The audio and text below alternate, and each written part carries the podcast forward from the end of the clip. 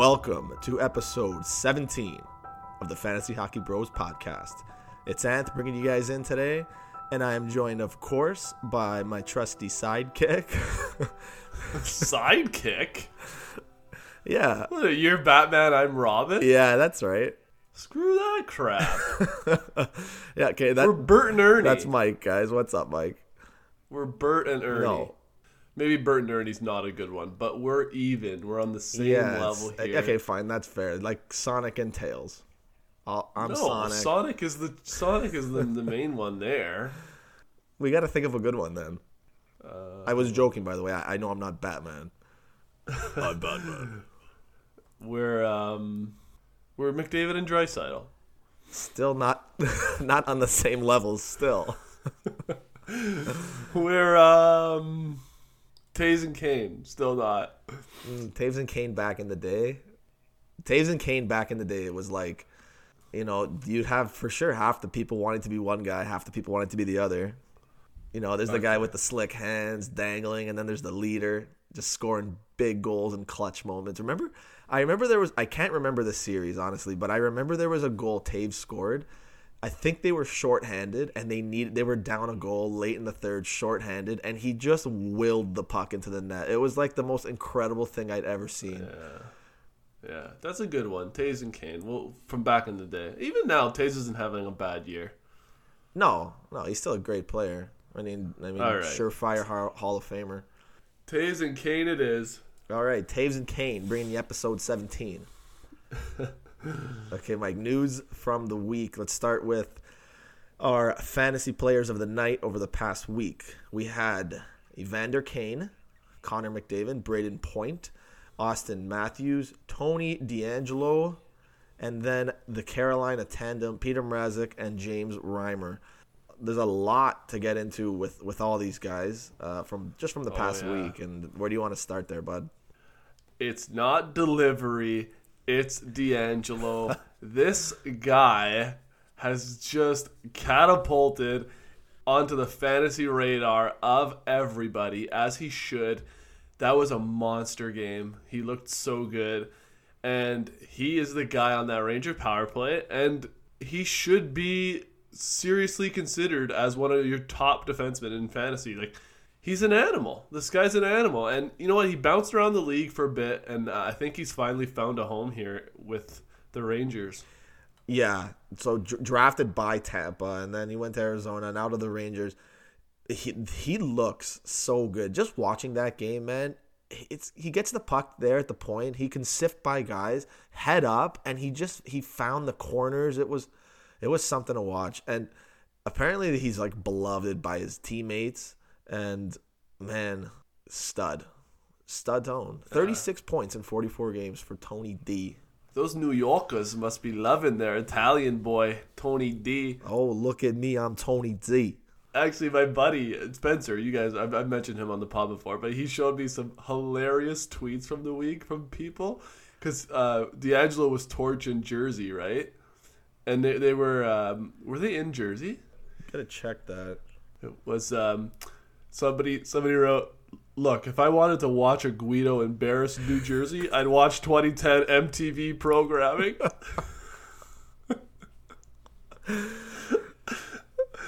Uh, it's so funny. That's good.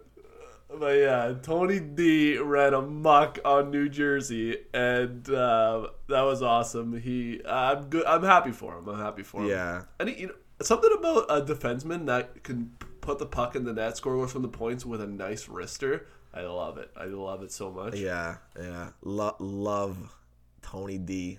Yeah. And the Carolina tandem. So Carolina right now, they got big performances out of Mrazek and then Reimer on back-to-back nights. They are currently four points up on on Philly for uh, the first wild card, and they're only a few points behind Pittsburgh. They got Justin Williams coming back. Canes, Mike, what do you think? The Canes are a sick team. You know, they they have a young core that's all like producing, and then like the guys who are like coming up, like your Necas, um, Haula's still young. Netchus. The Netchus, you're right. that's how they're That's how saying they're it. saying it. Um, yeah, he scored a sick goal this That week. Like, wraparound, just- yeah, that Oh, yeah, just dirty, smooth. smooth. That guy's a player, and um, he is going to, from a fantasy perspective, become more known as this year goes on and going into next year. He's a good, good player. But yeah, that core is young, and their players are they're coming in are good, and their goaltending, which was like kind of the question mark coming in. We know their D are good. That was the question. It was the goaltending, and Mrazek and Reimer have been sick. Yeah. So no, they're good, and with um, th- this will come up a little bit later, but with uh, their prospect goalie coming in, Nedeljkovic or whatever his name is, in a couple years, like he could be in a great spot because that core's so young, and if Mrazek and Reimer decide, you know, to to not play so well and, and like next year, they got him coming in who could be coming into a great situation. So, what do you think? Yeah, we'll get to Nedeljkovic later when we answer uh, that question. But uh, yeah, with, with, when it comes to the, Canes tandem, I like them going forward. I like the Canes to get in, just because I like the team. And yeah, those two have got the job done. Hey, does Justin Williams like do anything for you as a fantasy player? Yeah, I, I do like him a little bit. I mean, he's more of a, a depth league sort of guy now to maybe round out your wingers. But uh, yeah, I mean, he'll contribute. He is basically the captain. I don't know if is he the who has the C right now. Did they give it to anyone?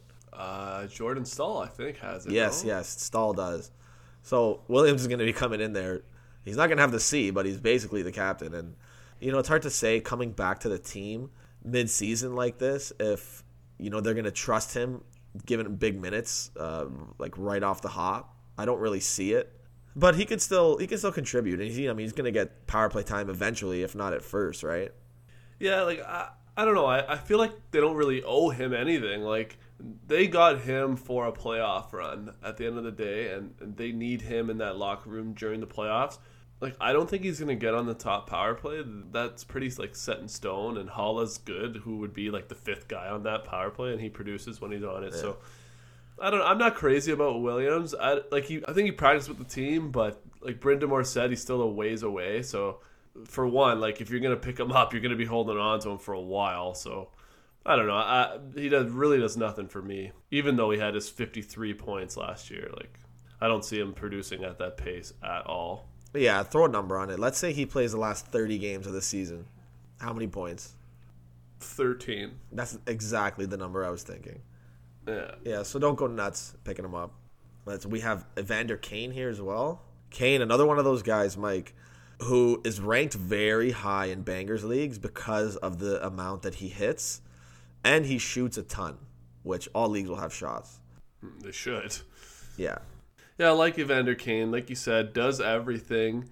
And um, he started the year on fire after those th- first three games that he missed.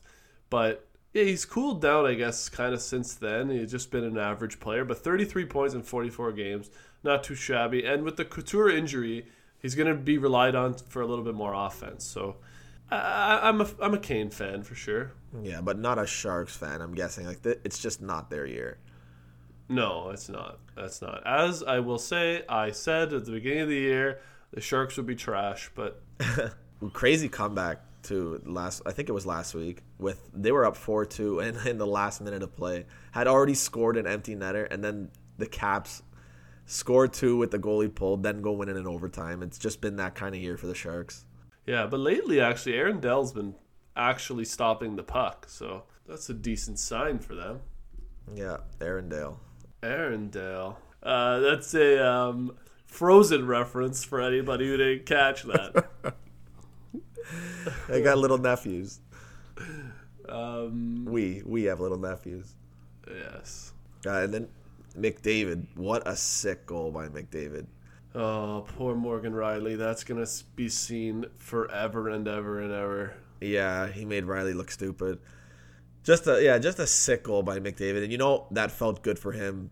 Do scoring his first goal in his hometown like that. That was that was pretty unreal. So you're you're gonna see that goal a lot over the rest of the season, and for sure beyond that. Will that be the best goal of the 2020 decade? No, there's been better goals this year. Really? sorry, not not 2020. I'm thinking of this season. Yeah, but no, there's there have been better goals this season. Like the Tkachuk between the legs and the slot. Oh yeah, I take that. That was myself, too. insane. Sonny Milano had a nice between the legs goals, but we've seen that from other players. Oh, you have Svech's lacrosse goals, first time in the NHL. True, like the creativity, how how creative these guys have got over the like the last ten years. Could you imagine the next ten years? What the heck are they gonna? do? How are they gonna be scoring? Oh, backflips and stuff. Oh yeah, backflips because we're playing NHL Hitz. No, I know that's ridiculous. But yeah, I mean, McDavid's goal was insane, but you're also, I mean, i- i- if like Netchess did that, are people going as crazy? No, they're not. And we always say that too. It's like anytime like there's a highlight of Crosby, oh skate to stick and backhand. It's like there's fourth liners that are doing that nowadays, and nobody even bats an eye. Yeah, th- eh, that's exactly it. But that's not to take anything away from McDavid's goal. It was sick. No, that was sick. And realistically, how many guys in the league can do that? Like that's unreal. Yeah, the way he was just looking off the whole time, just to make Rielly think he wasn't going to gonna hit the net, he was just gonna pass it off. Yeah, it was dirty. But you know what? If he was coming up against like I don't know if Chara's a good example, but a guy who it would hit him, he would have got his knock his block knocked right off. Maybe, maybe his McDavid's speed does force the defender to back up pretty quickly. But anyways, Like sorry, if a go- defenseman stepped up on him, seeing that he was looking the other way, mind you, I mean he he knew exactly what was happening. In front yeah, and he knew exactly the distance he had between he and Rielly. yeah, he's so good. Yeah, we had a serious debate that night though because Varley Varlamov had a shutout as well. I think it was a one nothing game too. That was a tough. We have some serious debates on the fantasy players of the night sometimes. Well, yeah, especially when there's a goalie like a shutout in the mix, because we have to be like, uh, you know what? Yes, yeah. Like, what's better than- more? Yeah, what's like more valuable? But I mean, I guess it was a pretty good call because shutouts are less valuable when there are a lot of shutouts in the week, and I think we've had a lot. Like we had another one last night yeah, with with 100%. Vasilevskiy and Two of them, uh, oh, three total last night between Reimer. This is Saturday night. Reimer, Vasilevskiy, and Merzlikins had another one. So oh right, he did in the late game. Yeah, so yeah, the, the, uh, obviously it decreases the value because if you're in a head-to-head league, you're uh, if there's a lot of shutouts, you might be playing a guy who got a shutout too. So Yeah, that's right. So that all plays into it, guys. We get a lot of angry notes for when you when Yeah. your player doesn't get it. well, that's okay. We'll do a fantasy player of the night winner at the end of the year. Whoever Fan- gets the most. fantasy player of the year. Yes, fantasy player of the year. You know what's cool? We, we were we were bambying about this the other day. Is that Matthews this week? That was his first fantasy player of the night, and the guy's got 31 goals. So it's just very interesting to to see that because it just shows how consistent he's been. Yeah, it does speak to his consistency, or maybe a little bit of bad luck because he has a two goal night and someone else just like if we had to rank the guys on each night, like the what what what's the word, like the nominations basically for the fantasy player of the night. I, he's been in there Yeah, true. a lot. Plus, the thing is, the Leafs a lot of time will play on like your Tuesday, Thursday, Saturday. Obviously, it's harder to get in on a Tuesday, Thursday, Saturday because you're dealing with more players, right? Yeah, that's a good point too. But Yeah. it won't won't be the last we see of Matthews there. 15 goals in his last 15 games. He is on fire. Man, he's he's on a tear, and he is just a joy to watch right now. Like complete domination, complete domination. He he goes out there and he can do anything he wants right now. It's unreal. It, it doesn't uh, doesn't hurt having Marner on your wing helping you do that, but man, he looks good. Yeah, and as good as, as his career totals are, he's he's hitting the next gear, right? Just like Eichel is. He's getting the ice time now under Keith, and he is looking like just an absolute force. Yeah. I don't know if you guys saw it too. He came in the other night with some speed, went between the legs, sort of like at one of the uh, the edge of the circles, and tried to go far side. Like it was well placed. It was a nice save, but man, he he's gonna score an insane goal one of these days. Yeah, he might be the best pure like goal scorer in the league right now. Honestly, Yeah, Like, so- I know, I know this race between him and Pastrnak. Mind you, Pastrnak is just on a tear too. Got 35 now, so Matthews is four behind him, and then behind Matthews is uh, I don't remember who it is, but it's at 27. So four goals separating the top three. I think it's Eichel It might be Eichel, yeah, or but MacKinnon like, or MacKinnon. One of those guys is right there. yeah, but like honestly, just w- watching all these guys, man, Ma- Matthews can score. Like, I feel like he's the best pure goal scorer. I, I still think that Pastrnak is going to win the Rocket just because. I don't know. Like, Well, I, I he's just, got he's got a bit of a cushion, and it just seems like that's where I don't know. It's it's tough to say though. Like like Pasta's only three goals away from his career high right now, and uh, obviously fairly fairly early in his career. But I think like if we if you had to say Ovi has to pass the torch down right now, like I would say Matthews is the best guy to give it to. Yeah, I think Matthews is the best pure goal scorer. Like the thing with Matthews and, and like watching comparing him with Pastrnak, they still play different games. And uh, like Leaf fans would hope that Matthews adds that other element to his game because he's so big and he could be even more dominant like from a physical standpoint rather than just from a skill standpoint. So that's where you see the difference between him and Pastrnak. Pastrnak will get into the dirty areas. He'll throw his body around a bit. And Yeah, he plays a chippier game for sure. yeah. So like as far as like entertaining, entertainment value, it's it's more entertaining watching Matthews, I'll say. But, you know, Pastrnak gets it done in in different ways and he has a different element to his game that, you know, you just wish that Matthews had. Yeah. I do you say right now, Mike, that like it's it's been said for years, like when is Ovi gonna not slow down, but when is someone gonna sort of take take that crown from him? Do you think this is the year that someone else takes the goal scoring crown? Well, Or is it I- too soon? I still think it's too soon. And you know, like Brian was saying at the on the awards show last week, it's like Ovi's my guy until proven otherwise, which is a complete like legit take because he's just done it so consistently. Like even if someone else wins the Rocket this year, you still got to give Ovi the respect to come back next year because that's just what he does. Like until we see like maybe like Pastrnak, Matthews, someone else, it's got to be like two, three years in a row where you're like okay, like Ovi, he's not going to do this anymore, and that's where like that goal scoring torch is kind of passed on to someone else. Yeah, yeah. So, But I don't know. Like, are we going to see somebody go on a run like Ovi has, where it's like five of the last six? Like, I don't know. I don't know if we're going to see that again for a while. Yeah, Ovi does that, and I don't. I'm not going to say that he's not going to do it again very soon. Like just one of those seven goals in three game runs, Oh, it's going to happen. which he does. Yeah, and then he'll be right back in the mix. But yeah, we're like, let's just say he finishes the season with 45, and then Pastrnak is up there at like 58. You're gonna have people who who say, "Well, that's it. Like a, a new goal scoring king is in town," sort of thing. But no, I, I agree with you. I, I don't think. I think it's too soon to say that. Yep. It's got to happen over the course of like two, three years. He's just been that good for that long. Brayden Point, Mike, he had a big one goal, three assist night. Well, the, the Lightning had a big night, 9 2 win on Tuesday over the Canucks. Yeah. Must have been tough to watch as a Canucks fan. Oof, I'm sure it was. The Lightning are they're they're going Yeah, They are in hardo mode right now. 10 in a row. Oh yeah, they have just popped the Viagra, and they're just steamrolling teams. Um, this they're they're done effing around. This is it. Like Yeah.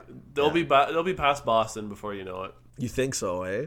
So Yeah, which would set the hockey world up with another installment of Boston Toronto. Oh, bad. Just, That's just- well. Well, let me not count the Panthers out because the Panthers are right there, looking at the Leafs, and Mm-hmm. they actually have a big game tonight. yeah. So uh, Yeah, yeah, we can't count the Panthers out, but man, we might be tracking towards another Leafs Bruins installment. Yeah, honestly, like uh, I want to see something else. Well, we'll we'll see. The Lightning, they are they are for real now. You said it; they're done screwing around. Ten wins in a row. Vasilevskiy, who a lot of us picked to have a second half turnaround, looks like he's doing it. A couple shutouts recently. Phew, they look good. Yeah, scary time to uh, be playing Tampa if you're a fan of the opposing team. So, um, yeah, I mean, if you owned any Tampa players, just ride this because they they can get to 15 straight. Like I, I don't know, they're they're sick. They're, it's like it's almost like they realize that like the regular season doesn't mean much anymore, and they're like, okay, it's time. Let's let's get on a roll here. Yeah, they had a look at the standings one day and said no, not good enough. Yeah. And firing on all cylinders, but Anthony Cirelli, who nine two. I'm like, where is Cirelli? Where? What is he doing? I have this guy in the Battle of the Bargains, nine two, just ghost town. Yeah, not a good week for Anthony Cirelli. Still getting a lot of ice time though. Yeah, no, I like him. It's just one of those games. I, we've been part of those games, Mike, eh, when we play ourselves, where the team is just scoring and it's like, where are our points? It's true, but you know, once in a while, the depth guys need to get involved. Uh, that's our case when we play. But uh, Yeah, yeah. You see Brian with two assists on the game sheet, and you're like, oh, okay, it's one of those weird yeah, nights. yeah, one of those. He's gonna love that. no, but um, they reunited the the Cooch Stamkos point line, and they're rolling. So good for Lightning fans and owners of those players. Yeah, yeah, absolutely. Let's get to some more news and notes from the past week. In Nashville, we had Peter Laviolette fired, and John Hynes took over as his replacement, Mike. Yeah, so I mean, small sample size already. I mean, Hynes came in. It was the same day of, and uh, he came in, and the and the Preds lost. So I don't even think you can attribute anything to that game. Yeah, no, that's still Laviolette's loss. It should be. Yeah. So nothing there, but like, I don't know. I, I really, I really don't have much of a take on this other than the top power play. They have Josi, Johansen, Duchene, Arvidsson, and Calle Jarnkrok.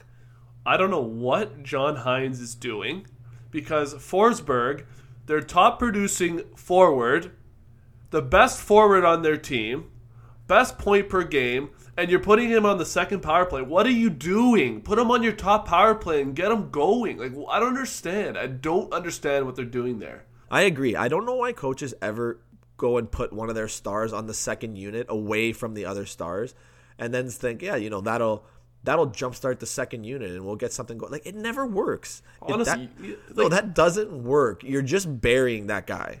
It's so stupid. He's the best forward on their team, and he, he still has the most points of all the forwards, even with the, the, the crappy position he's putting him in. Like, you got fired in New Jersey, and you go there and do something stupid like that. Like, put Forsberg on your top power play. I'm getting worked up. I don't know why. I don't even own Forsberg. No, it's it, Jarnkrok has not been bad. He's had a pretty good season. He's also but been given the opportunity. It's dumb. Like, put him there, and then watch your team win and your power play start going. What are you doing? Oh, I don't know. Yeah, it, it, doesn't work. It, if I was an NHL head coach, there would be no doubt about it. I'm not I'm not putting out two even power play units. Stack your stack your power play. Exactly. Just stack your power play. Yeah, like Pitt, Mike Sullivan in Pittsburgh's done it for years. You put Crosby, Malkin, Guentzel, Hornqvist, like Letang. You throw all those guys together. You don't break them up. You throw them out together. You give them the first minute of every power play, if not Even more. Yeah, Sometimes more. two minutes. Those right, but you they- let them. What I'm saying is, you let them start the power play, Yeah, those penguins they stay on for a minute and a half. which Like- they should. Exactly. Like Ovi plays all two minutes. Like coaches, I don't know. Like obviously none of you are listening to this, but put your stars on for this isn't Pee Wee. Everyone needs their ice time. Like let's go here. Yeah, like Ovi getting all two minutes of every power play, or Ovi gets out there the power play starts, and he says, "I'll tell you guys when I want to come off," and that's the way it should be. Yeah, because he's your he's your best player. He's got your biggest shot. That's how it should be. It's true. This isn't like the 60s, 70s where guys are hacking darts in intermission and they can't do it. These guys are like in unreal shape. They can play freaking as much as you want them to play. Exactly. Anyways, despite that, I still think Nashville could have a second half turnaround, despite any questionable moves like the like the Forsberg one. You know, they change a lot. They change the way the team practices and, and they deal with the guys differently. It's a new voice in the room. You know, it, it changes the mindset of the players. There's a lot of um, a lot of things that come with a coaching change. So I could see Nashville. Nashville was a lot of people's Stanley Cup pick coming into the season. They're a very good team, right? Just like St. Louis last year coming into the season, people were like, "I like this team. This is a good team. They can they can surprise." And then they went out and shit the bed, right? Obviously, Nashville isn't doing as bad as St. Louis was doing, but they're just a better team than we've seen. And a, coaching change could still bring that out. Yeah, I, honestly, I was one of the people that had Nashville as my Stanley Cup winner, and I have to stick with it. So I will say that I, I am very hopeful, and I do still believe deep down, even though I'm upset about this Forsberg decision, um, I do believe that they will have a better second half and and get it going here. But yeah, it's think- just I guess it's a feeling out thing with Hynes. Yeah, they got work to do. They're five points out of uh, the second wild card as we speak. But that Rinne goal that was exciting. Yeah, Rinne Potts one. Should it, it sparked a massive conversation in the fantasy hockey community about goaltending points counting. Do you think they should count? Yeah, they should count. Like I don't know why all the the the pool platforms, I guess you could say, don't count goalie points. You know what? I think it's like an interface thing, honestly. Well, I am pretty sure they could program it in. Oh, they have to like add it in there. Well, yeah, you you add the stat underneath the goalie name. It, I mean, I guess it would look stupid when you look up a goalie stats like on Yahoo, say, and you see uh, game started, wins, losses, GAA, save percentage, and then GAP for goals, assists, points, or like. Yeah. that- I, I mean, you- that's not to say they shouldn't do it. Like, why not? It's a nice little bonus. I mean, it's true. It's 2020. They can do anything. Realistically, it's very simple to do. But it's just a matter of, like, if you have that conversation about, you know, goaltending, goals, assists, points, you need to add in all the other player stats as well. Like, they could get a shorthanded point, they could get a power play point, they could get a penalty. So you'd have to add in that th- those as well. Yeah, yeah, that is a good point. So it sparks a bigger convo. But But doable. Yeah, that- imagine that picking awesome. up. A, imagine picking up a nice short-handed empty net assist from your goalie, kicking out a save to the blue line or something. Oh yeah. You know what though? Uh, I honestly they do this. It works differently in different buildings, which is something the NHL needs to sort out because it's the NHL. What, how they award assists? You're saying? Yeah, it's like if some some buildings, if a goalie makes a save off a pad, kicks it out to the blue line, pa- guy passes it up, guy scores, empty netter. Some buildings will award the goalie the assist for that, and some won't. It's like in my mind, that's an assist. I know. How many times have we seen it? Have we seen replays where we're like, "Oh, that's a, that's an assist for sure, right there. I got that guy. That's an assist." And then they don't award it. No, like NHL scorekeepers out there, uh, the, the guys who work for the NHL and, and are in charge of awarding the goals and assists and stuff. uh, If you're if you're listening, like we got coach, Yeah, coaches, everyone's NHL listening. Yeah, we're, we're just trying to lecture here. But yeah, no, it's it's about possession. Like, how many times have we seen a guy throw a pass like across the middle or something? It gets deflected, and then you know passes back to the point, say, and it's in the net. And that original pass that gets deflected isn't awarded an assist, and like it's it's frustrating when you own that guy. Exactly. It's frustrating for fantasy sports. Like streamline that across the league and, and have some system in place where it's like this is an assist, this isn't, and and and be on with it. Like uh, Yeah. I don't know. How about how about the scorekeepers that award shots just like they're they're handing him out? Oh man, I think the Carolina guy does that. Yeah, like flipped in from the opposing blue line. That's the, go- another the goalie yeah. stops it with his stick, and you see a shot change up on the scoreboard. But you know what? There's an argument there. If it was gonna go in the net, I think that's a shot.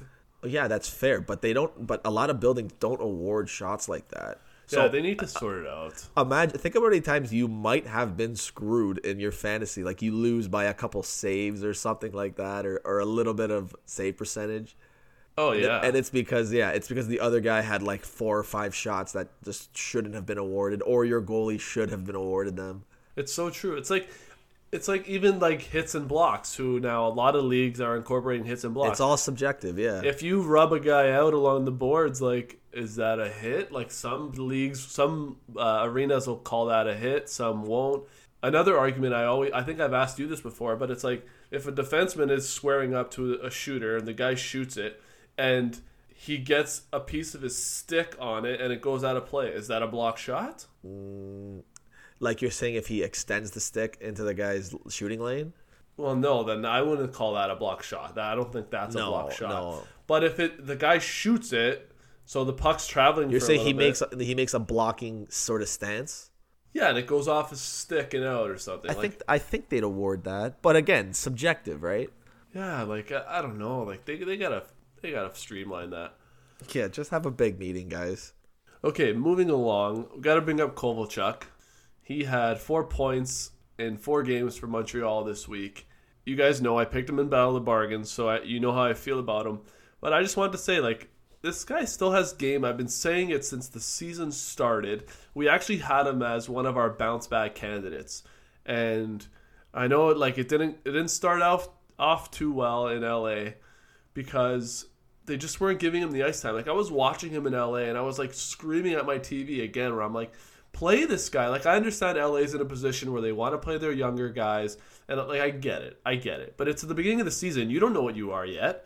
Play your best players. Kovalchuk still looked good. He started the season. He had like 6 points in 7 games or something like that. I mean, uh, correct like don't quote me on that, but it was still he started off pretty good. And then like he didn't get the ice time, he didn't get the opportunity, and he didn't do so well. And then what happened there happened, and it's like this guy still can play. Let him play, and that's why I like commend Bergevin for doing what he did and picking him up. And and we're just seeing like the guy still has game in Montreal. He's playing well, and he's already up to twenty two percent owned. So I'm a Kovalchuk fan. The guy could still play. He still looks good, and if he's available on your wire, you might want to consider him because he's getting a lot of opportunity in Montreal. Yeah, he was never a good fit with LA.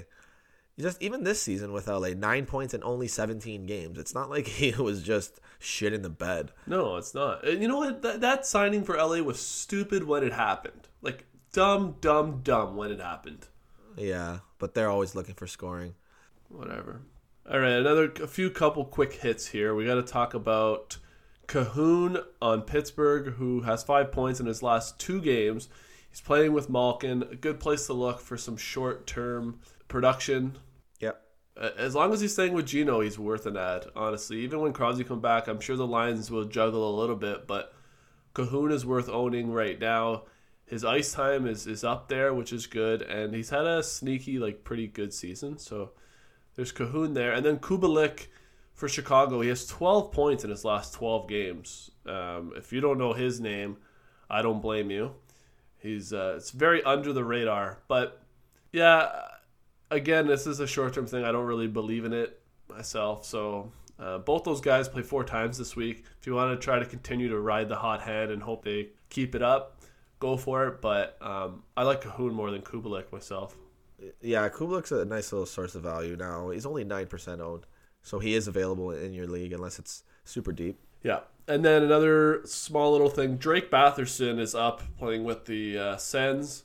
He looks pretty good. He's getting uh, power play time on the top unit, getting ice time. He's got two points in four games. He led the AHL in scoring. So anytime you can have a prospect that has clearly produced in the minors, he's, he's worth an ad on uh, in deep leagues to see if he can kind of keep it up. So there's a little bit of a bargain for you there. Yeah, and playing for the Sens might make him even more valuable because the Sens are obviously not going to make the playoffs, and they, they, might even tank a bit to try and get Alexis Lafreniere. They're for sure going to have a lottery pick. So that mean, I mean, given that they're going to want to get a look at their young players, and Batherson's one of them, so he he might get a serious look, and that should come with some points. Yep. Logan Couture, Mike, six weeks minimum. He is on the shelf. I, uh, I said it's not. It has not been a good year for the Sharks. Just this, just another dagger. Yeah, it's a tough one for Sharks. Couture was leading the team in points when he got hurt, which is surprising to me. Couture's not very flashy, but I guess he's in every situation to succeed, so he gets points. Yeah, they're gonna need like your Timo Meiers, your Kevin Labanc, Evander Kane. You're gonna need to step up in his absence, get some more points. But yeah, not too much to say there. Yeah. Uh, some other injuries. Joonas Donskoi has a concussion. Another tough one to see for, for depth, guys. Donskoi's been having a good league. He's been producing there for the Avs with the injuries that they've sustained. So, but now uh, Rantanen and Landeskog, they're back producing, and Donskoi's on the shelf. So that sucks. Shane Gostisbehere is out for three weeks, and Antti Raanta is has that DTD again beside his name, which is no surprise. Yeah, just figure your life out, Raanta. Raanta, if you're listening, stop getting hurt. Um, no, the uh, the ghost injury. If you stuck it out with him, uh, like first of all, good for you. You're probably in last place though, but uh, No, if you stuck it out with him, this is a great injury because you could just stash him away and be like, "We're done with each other for now. Maybe you'll come back to life when I see you next." But that's that's not a terrible injury to see. Darcy Kuemper should be back fairly soon, around the All Star break, is the word. So Adin Hill gets another bump uh, until Kuemper returns. I, I like the the Yotes to to pick up a few wins. They've had a couple of tough losses recently. But moving on to a couple defenseman notes, Sammy Girard has just been an apple tree recently. I think he has like I think he has like 12 assists in his last 7 games Yeah, or something. he's got 11 in his last six. So yeah. wow. That's wild. Absolutely wild. The guy's up to one goal and 24 assists. So Sammy Girard ha- is only 27% owned. But, I mean, if you look into his peripherals, it's not really surprising. He only has 61 shots on goal and um, 62 blocks, which isn't bad. Hits 34, not bad. Um, yeah, Girard is on a tear right now. And the Colorado power play, Bednar's not afraid to um, like use Girard instead of Makar at times. Like I know the last game, Girard had way more power play time than Makar. So I think it's just kind of a situational thing or like how these guys are going game to game. I like them both to be honest, but obviously Girard, this pace is unreal. He's not going to keep it up, but man, like what a tear. Yeah, even Zach Werenski's been on a tear, only more goals instead of assists. Oh man. Wierenski ha- had a stretch over over the last week and a bit, seven goals in five games he had, Sure. and he still has seven in the last seven. Yeah, you love seeing that out of a defenseman. That's just awesome. Yeah, when defensemen could pot goals regularly, like that DeAngelo hat trick, I loved watching that. Yeah, same. A goalie we need to talk about on this episode, Mike, is Igor Shesterkin for the Rangers. This guy's numbers in the KHL and even the AHL this year before he got called up are insane. Like he's he's been the best goalie prospect outside the NHL, and I've just been waiting for them to call him up. I, but they still have Lundqvist, who's there for at least another year. They got Alex Georgiev, who's proving that he is an NHL player, maybe even a starter.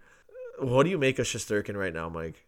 Yeah, I think this is their guy long term. Like, if you're in a keeper league, I think Shesterkin needs to be picked up. But a lot of people are saying, like, what do we do? What do I do with him? Like, what's going on with New York? And I think sometimes your answer is in the contracts. Like, uh, for a lot of things, I go on Cap Friendly just to see, you know, what these guys. Yeah, what kind of situation the GM is in. Yeah, well, what these guys' contract status is, because a lot of times that'll determine what they're going to do. Like, so they have Georgiev, who is up this year. So next year he's in, or sorry, like at the end of this season he's in RFA, and then both Shesterkin and Lundqvist are up in the 2021-22 season, where obviously Shesterkin's still an RFA, but Lundqvist is a UFA. So the question is like, is Lundqvist done at that time? Where's Georgiev? Like, are they going to resign him this year? Like, it, it's really a complicated situation there. Right, but they would have to trade Georgiev because they own his rights. So it, it's going to be interesting to see how, how they navigate this because you can't have, like, you have Lundqvist, he's not going anywhere, and he's expressed too that he wants to to uh, continue to play for the Rangers. He's not looking to go somewhere and try to win a cup at the end of his career. Yeah. So like like what do you do here? Because you got to sign Georgiev, right? Like you're not. I mean, uh, I guess you could look for a trade, but that's that's very given that Georgiev's looked great to start his career. Like, and you, you can't leave Shesterkin buried in the minors. Like this guy's ready. This guy's ready for the show. Yeah, they are in a bit of a predicament. Like I think the ideal situation is Shesterkin Georgiev and you have the the young tandem and you just see who emerges as like a top goalie. But you have Lundqvist there and he's 37 now and I, like I could see him like we were actually talking about this with Joe yesterday, but like Lundqvist can just be a guy that just signs one year deals until like he's done. He's done in New York and then goes right into the front office and he's he's done playing. So yeah, like mm, I think they're gonna have to trade Georgiev. I really do. You can't have this three goalie issue. You can't. You can't. That's tough. That that will be interesting to see to see what they do. Or they tell Lundqvist to pull his squad, and then that solves it. Like you know what I mean? That that stuff happens. Yeah, I don't want to talk about him too much because I'm still a little pissed to be honest. I, I a few weeks ago I I brought him up to you guys. I'm like, man, this guy's numbers are insane. Like, go check him out. And then the next day you see that Joe has added Shesterkin and he throws him in his NA spot. I'm like, why why didn't I do that? But I was cheesed. I was cheesed. He wouldn't have done it if I didn't bring him up. Mm-hmm. And now, uh, Screw and you, now Joe. a, Screw you. now you might have a keeper goalie to replace Matt Murray, who's a plug. No, but Matt, Murray's been better lately. He he does. He has won his three la- his last three starts. But did you see the Landeskog just just throw one in from the from center and it bounced past Murray? Yep. Yeah, it's been been one of those years. Yeah, so Joe does need him more than me. But but speaking of Joe, you mentioned we were talking to him yesterday. We went out for dinner with uh, with some of the guys and the wives, and uh, what usually happens when we're when we're out at dinner or whatever, we get into a, a heated hockey debate, and we did last night. I was talking to to uh, our other buddy how about how I have Guentzel out for season, and this particular friend, Mario, he is tanking. So he's done a, actually actually a great job of trading away all his assets for picks. His last pick right now is the fifth round, Mike. Fourth round, and we picked 13 players each. Fourth round. Yeah, there's 13 rounds in our draft. His last pick is in the fourth round. And he did that without good keepers too. So like he's done a great job making trades this year. And he knew he knew from the start of the season that his keepers were weak and he had no chance. I think his first pick of the draft was in like the 6th round or something. So he had a weak team. So so here's where I'm going with this. I was telling him, I have Guentzel for the year. You need keepers. Okay? And like I'm willing if you give me a guy who can play for me this season, maybe throw me a pick because Guentzel's a stud. Like let's do it. And of course Joe comes in, and he's and he he's trying to mediate a deal here, and he's like, oh well, Guentzel isn't worth as much now that he's injured, and that led to a whole a whole debate. So basically, it, the debate is is a guy who's injured for the season worth the same in a trade like that in a keeper league? Like, what are your thoughts on that? Well, it takes a hit to his value for sure because at the end of the day, you're giving a guy who's done for you're giving him nothing. But Yeah, but Mara doesn't need him this year. Right, but you Like, shouldn't be getting ma- somebody. You shouldn't be getting equal value for him. Like a healthy Guentzel gets more than an out for season Guentzel, even though even though Mayor is that means nothing to Mayor, and he's literally just acquiring a keeper from you. Like it's still see where the deal makes sense is like I actually made it. I had Olofsson like like I talked about last week, but he's out for six weeks, whatever. I'm in the playoff race here, and, and I need a guy who can contribute. So what we just did. I mean, there were a few more players involved, but the crux of the deal was like Olofsson for Konecny, where it was like he likes Olofsson more, and I need a guy who can produce for me now. So that was an, kind of an even trade where it's like, okay, give me a guy that's producing. You like Olofsson more, straight up. That's it. But in your Right, case, but I think, I guess it depends on how managers are going to argue like their their sides in a deal, and Guentzel is would be far and away Mario's best keeper, so his that his value should lie in there, right? Like I understand Guentzel's not going to help him this season, but he doesn't need Guentzel to help him this season. He's tanking. Like I ha- I understand the value that Guentzel has to his team right now. Guentzel's a keeper for you. So at the end of the day, you're giving him a keeper, and you're probably going to downgrade your keeper, I'm assuming. So that's where. Yeah, I am. I am. Guentzel's one of my Yeah, keepers. so that's where you're looking for more value, which is understandable. well, we'll have to try and work something out there. But I mean, Joe sort, sort of shat on the deal that I wanted to work on, so I guess my fault for bringing it up around Joe. Yeah, big time. You should know better. He's probably just dying to respond, but yeah, too bad, Joe. You're not on. You're not on the epi today, you pigeon. Okay. Uh, shall we move on to the week ahead? Oh, sorry. Yeah, and a couple Yeah, that's questions, right, and a couple questions. Um, I'm gonna let you do the ad read this week because I chewed on it last week. So go for it. All right, guys. This podcast is brought to you by GT Radial Tires and GT Radial's new Champiro Touring. It's an all season touring tire designed for the latest passenger cars and crossover vehicles. It combines precise handling and control with a quiet and comfortable ride. It's backed by a 100,000 kilometer limited warranty. The new Champiro Touring delivers great mileage for an outstanding value. That was good. Brian's gonna enjoy that. Thanks, Brian. Yeah, good stuff there. Okay. Um, well, first of all, thank you, GT Radial. Let's get into the questions. So we had a couple here that we want to answer. Let's start with. Well, we just had a big goalie conversation here. So let's start with Patrick Neron's question at Patrick underscore Neron. Patrick wants to know about Alex Nedeljkovic future for keeper leagues. That is a Carolina Hurricanes prospect goalie in the system and looks to be their guy of the future. So, Patrick, I guess similar to the Ranger conversation, I'm going right to Cap Friendly for this because you really get a sense of when Nedeljkovic is going to be relied on, so to speak. So Exactly. Exactly. yeah, so I mean, Reimer and Mrazek are both playing sick. They're almost making the same amount of money and like just a fraction over three million dollars, and they're signed through next year as well. And they're both of them are UFAs twenty one and twenty two. So realistically, I think might see Nedeljkovic next year. And then, I mean, conceivably, the net could be his in 21 22 on a solid Carolina Hurricanes team. Uh, They're trending that way anyway. So, I don't know, what do you say about Nedeljkovic? So I, I have Nedeljkovic as a starter in the NHL in the future. Goalies are so tough to predict, right? We we know how Fickle.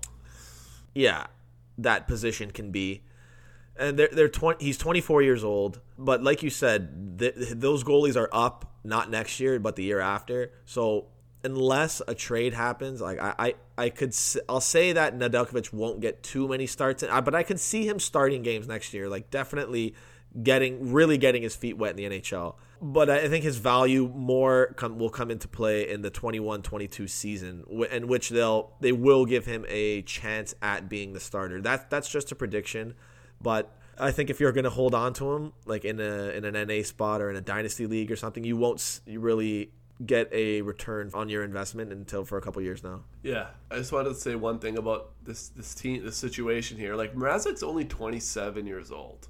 Like that's not old when, it, especially when it comes to goalies. The, the problem is if he continues to like, I, I can see a realistic situation where, you know, Mrazek they re-sign Mrazek 21, 22, and Nedeljkovic is backup, and they kind of see the situation play out. Like I, I, still like Mrazek. Reimer, I think, is a, like a, just a backup goalie, and you know he's had a good season, but I don't see him like 31 years old. I don't really see him being a star for the Canes or anything like that. But no, like you said, Nedeljkovic will he'll start seeing some ice time come next year. I think. Sounds Yeah, sounds like yeah. a tennis player, Nedeljkovic. It's like Nadal and Djokovic. Nedeljkovic. Yeah, that's true. Um, but uh, yeah, Charlotte, uh, the Charlotte Checkers, Carolina's affiliate in the AHL. He's been their starter, and he's been very good. He's uh, had a very good record last few seasons. So I, I do think that they are planning to give him a shot at, the, at being the starter. yep, yep, yep. But let's get to the next question. Uh, it's from our buddy Gratz on Twitter, who says, "What Hold do you on, guys gotta think use about?" his handle. You gotta give this guy a little bit of a. Okay, he is at YC underscore 06 insider. And he says, What do you guys think about loading your fantasy team with players from the same NHL team? Like I did with Palat, Johnson, and Kucherov back in 2015. Do you run the risk of losing a week due to a light schedule?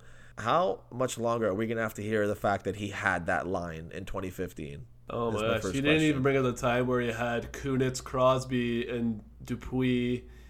Uh, yeah, Yeah. he had that for a while. He saved one of his keepers was Jason Garrison one year. So let's throw Oh, that man. out there. Um, That's how in love he was with yeah. the Lightning Oh, back boy.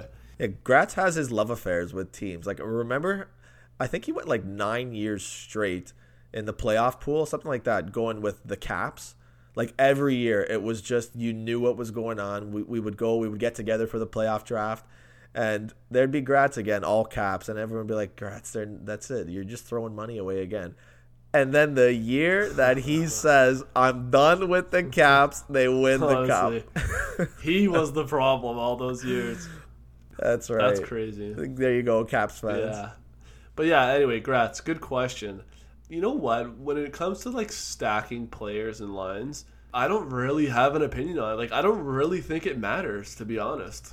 Like, uh, it, it, doesn't do anything for me. It's just like the same thing as having another player on a different team of the same value. Like, I don't read anything into it. Yeah, you do run the risk of losing a week uh, due to a light schedule. Uh, that's for sure. But then it's also nice on the weeks that they play four games and you have those guys, you know, rolling out a lot over the week, and especially if that line produces. But um, but yeah, like Mike said, it's it doesn't really make too much of a difference. If the guys are good players, they're going to get their points no matter what, whether they're from the same team or not but it, there is risk that you run when you do when you cuff uh, players from the same team. I think what matters more in that situation is like their outlook on the season, like how many times they play on off nights, and if you can stack a team, like let's say Pittsburgh's probably one of those teams because they play a lot of Sundays.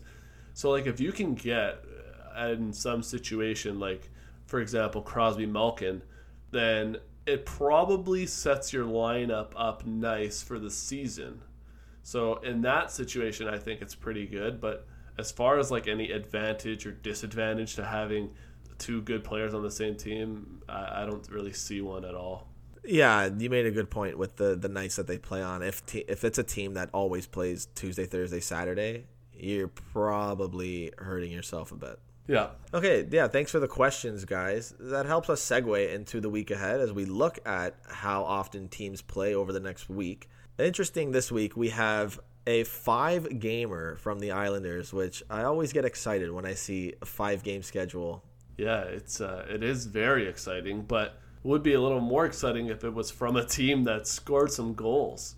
Like a lot of people are gonna run out and get Islanders to stream this week, which I mean it's not a bad idea. They play five times. It is it's it's solid, but when you really look into it, like the Islanders have only scored 122 goals this season which ranks last among Eastern Conference playoff teams by like 18 goals. So a pretty wide margin. So, I mean, if you're looking at a streamer here, like, I mean, there's your typical cast and crew like Eberle 13%, Bailey 12%, Beauvillier 10%.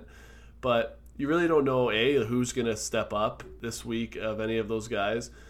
And like, B, I mean, there's a lot of teams that play four times too. And are you really to go and rush out for an Islander when you can get another good player that you know you can rely on a little bit more for four games? Yeah, who will only play that one last game. But the Islanders do have a nice little schedule. Like I, I don't mind their schedule at all. Well, I guess I know where you're going with Battle of the Bargains. Well, I mean, we'll see. They they do not score too much, but they do. They have two games against the Rangers. Uh, they play Detroit and then they play Washington, Carolina, who are two playoff teams. So it, it's not an amazing schedule, but it's not a bad schedule. There are two back to backs. I don't know. I, I think it may you may be better off going with uh, four gamers, guys who play on teams that play four times. Okay. But uh, those teams that play four times are Boston, Columbus, Carolina, Chicago, Montreal, Philly, and Pittsburgh. And then two gamers, we have Edmonton and Florida. Yeah, and then as we said, your heavy nights Tuesday, Thursday, Saturday, which doesn't seem to really switch up. Sometimes you'd think it would, but but no. No, that's the huge. That's the use. So, I mean, a lot of you guys out there will look for streaming options on the off nights. So, in looking ahead there, you got Montreal, St. Louis, and Philly, who are three teams that play Monday, Wednesday night. If you're looking for streamers from these teams, uh, I like a few guys on Montreal. Danault at 29%, Kovalchuk, you guys know how I feel about him, 22%. And Suzuki, who's still getting ice time, still producing 12%. There's also Robert Thomas at 3% for St. Louis and Kevin Hayes, 16% for Philadelphia. So those are your kind of Monday, Wednesday options. But but Montreal, they I said last week that that they were going to pick up some wins. Like it was a make or break week, and they broke. Like I, I think they're done. Yeah, and then like that Kovalchuk game-winning goal uh, last night, Saturday night, it kind of like gave people a little bit of hope, but it might be the false hope that will hurt this team even more. They they're gonna have Yeah. to make a decision at the deadline. They really are. I think if you're looking at it right now, like you're you're fourth last in the conference. I just I don't see it. Well, yeah, they're gonna need to make a decision about the deadline, I should say. Which actually, I, I did want to bring this up to you. So if you look at pl- let players on teams who are probably gonna have to sell, and like I was listening to to Thirty One Thoughts, the the podcast yesterday, and Elliotte Friedman and uh, Jeff Marek, they were talking, and Friedman literally said like, "There's a deal in place to send Toffoli to Boston." Now it's it's just really up to Boston want a like wanting to do the deal, and and B is like waiting for. I think he was saying like Kreider might be available. Like they're kind of waiting, but they can pull the trigger on that whenever. Like it could be this week, could be before this episode is released. So like, if you're a fantasy owner and Toffoli is on your wire, do you run out and go get him, or not even Toffoli? That's just the one that seems like imminent. But like Kovalchuk, for example, or there's other players where they're UFAs at the end of the year. They might be trade targets for teams as for for at the deadline. Are these guys more valuable? Are they are you running out to go get these guys because they might end up in favorable positions? There's something to be said for that for sure. Like I usually do it. Like I'll look because you know how the names start coming out leading up to the trade deadline of from teams who are or will be sellers and you know this guy will be on the trade block, this guy will be on the trade block. If you could know where they were going to end up, it would help. Like if you can think about Toffoli on the Bruins, I think he gets a bump in value there. I don't think it's a huge bump. It doesn't really excite me too much. Like it would excite me a lot more if say he was going to Pittsburgh because Pittsburgh needs the help on the wing and he would get to play with some great players. It won't be that as, as much of that in Boston. But um, to your question, yeah, it's it's it's definitely worth looking at because they will go more often than not into more favorable positions. Yeah, but like I don't know. That being said, it, it kind of depends where they land. But like, yeah, I'm gonna go and, and get a guy if I can close to the deadline where it's like, hey, maybe he's gonna get traded. I'll see where he goes. If it's not great, I'll just drop him because it's like Kovalchuk, for example. He could be a guy that they're they're gonna look to trade, and like, is this position gonna be better than it is now? Like, he's kind of owning all the ice time on, on Montreal. If he ends up in like No, a third line role, exactly second power play, then like he's not as valuable. So If he goes to a contending team or or just even a playoff team, he's going to be further down the depth chart than he is in Montreal, and that's that's just how it Yeah. is. But definitely something to, to look at, and and we'll we'll continue the trade deadline chatter as um, as the NHL trade deadline approaches, and then probably a lot of your league deadlines approach. So we'll talk about that in the weeks ahead for sure. Okay, continuing with navigating the week. Friday, Sunday, a few teams uh, will will play on those two nights, which are valuable. Yeah, Carolina, Pittsburgh, Winnipeg, all play those nights. There's a couple guys I like here. There's Haula, twenty five percent. Um, and literally, like, there's a lot of Canes. There's there's Necas, there's Niederreiter, there's Dzingel. Those guys are, are producing at a decent pace here. So, you know, they're all options. And um, with Pittsburgh, there's Kahun, who I like. I've talked about him before. Playing with Gino right now, five percent owned. He's a guy that could be valuable there. And then there's you know there's the typical cast of Pens, McCann, twenty four percent. Blueger, who's on a little bit of a streak here, uh, two percent owned. He played twenty minutes last night, so that was Wow, Teddy Blugs. and then um, that's Friday, Sunday, and then the Saturday, Sunday back to backs. Columbus, Islanders, Chicago. So if you're looking for potentially a goalie start, I mean, a lot of those goalies might be owned, but you might see Columbus's backup, uh, K- Kivleski's. Kivle- I don't even know what his name is, but maybe he gets a start there. Even though Merzlikins has been really good, maybe he gets a start there. Okay, and some good schedules over the next week. Boston has an okay schedule, uh, but it's Boston, so you know they're going to win. They are in Philly, in Columbus, and then they have a home and home with Pittsburgh. I like DeBrusk, who is at 27%, and he's been a been on a hot streak with five points in the last three games. Yeah, another team that plays four times, Columbus. They are at Boston, coming off a back to back. So not a bad spot there. If you're going to play Boston, might as well be when they're play they play the night before. Um, then Carolina, New Jersey, and then at New York Rangers.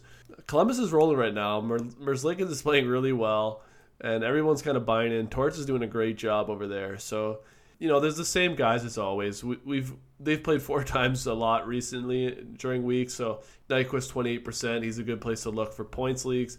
And then there's Jenner, Foligno, Bangers leagues. They could chip in with a little bit of points, but they'll get you good peripheral stats. A good point about Columbus. They they've been playing well. They're actually tied for the second wild card spot right now with Philly. And like, could you imagine if they do sneak in as a second wild card and they meet Tampa in the first oh round? Oh my gosh, Tampa would be so scared. Yeah, that would be super fun to watch. They'd, uh, they'd be like, "Are you kidding me?" But you know what? It might be exactly what Tampa needs to just like, you know, beat Columbus and just roll, steamroll through the playoffs. Yeah, yeah, that that could happen. That would be that would be awesome to see Columbus even just get in, because what like night and day from last year, right? How they, they just they had Duchene and Panarin and Bobrovsky and they friggin' went for it. Yeah, would be. And just imagine they get in on a season where everyone was counting them out. Good for Torts. Good guy, Torts. And then a couple other schedules here. There's Chicago. It's an okay schedule, two back to back. So you know what? Like I mentioned Kubalik before, he might be a guy to look at. But as far as the other Blackhawks go, I'm not really crazy about their schedule. There's Montreal, who again plays four times. They need to win. They have Calgary at home, Chicago at home. Then they're in Philly, and then they have Vegas at home. Um, I mentioned these guys before. Danault, Kovalchuk, Suzuki. There are options for you. And then there's Pitt, and uh, I don't really love their schedule, but again, they have guys who could line up in favorable spots, who I've mentioned before. So those players could be an option for you as well. Okay, good stuff, Mike. Yes, sir. Shall we move on to Battle of the Bargains? Yeah, let's do it. Okay, so crown me as the winner this week. I absolutely smoked Cirelli with Kovalchuk. Four points for Kovalchuk. Great. And looks like I beat all other entries as well. There were a bunch of guys, a bunch of entries this week. So thanks for uh, playing along, guys. Um, yeah, a few guys had three points, but Kovalchuk, even though we're on a Sunday, there's not too many games today, and it looks like I'm going to take the win there. So that puts me up 8 4 on you, correct? Yeah, and I'm 80 bucks in the hole. Yes, guy. It's okay. It's comeback. It's comeback season. Comeback season, and I'm on the clock. Right? I choose first this week. Yes, it's you. All right. You know, I wanted to go Kovalchuk, but he's up to 22% owned now, so can't look there. It's okay. The old back to back doesn't work. Cirelli just laid an egg for me. Yeah. So now the question is, do I go with an Islander? because you know on uh, on Instagram there's going to be guys racing to get one of the Isles players. Yeah. But I don't think I'm going to go there this week. I don't think I'm going to go there. I am going to go with Dominik Kahun at 5% owned. Oh, that's a good pick. Yeah. That's good. Two games against Boston though. Yeah, you know. It's Pitt. They can they can score some goals. Okay, I will take Kevin Hayes, 16% owned. The Flyers have a tough first two games. They play the Stanley Cup finalists from last year, Boston, and then they're in St. Louis. And then they play Montreal and LA at home. They're coming off a 1 0 loss to Tampa, and they are right in the thick of that wild card race in the East. So they, they need wins. They need wins. I like Kevin Hayes. Yeah, not a bad place to look. They definitely need to pick it up, but I'm surprised you had uh, another Anthony. You had Anthony Beauvillier there waiting for you on a team who plays five times, and you passed up. The streak is over. You did not go with another Anthony. Yeah, I lost. I could have made it a month straight of Anthony's, but that's okay. I lost. I was one and two with them. I lost faith. Hayes is gonna get it done for me. Yeah, okay. Well, good luck with that. Again, guys, if you want to get involved, you know where to go. Instagram, comment on our posts. It will be up um, sometime on Monday morning slash afternoon. And with that, eh, is there anything else you want to talk about this week, or are we good to sign off? No, let's sign off. Uh, thanks for joining us again, guys, and we will see you next week. Good luck in your pools. Yep, take care, guys.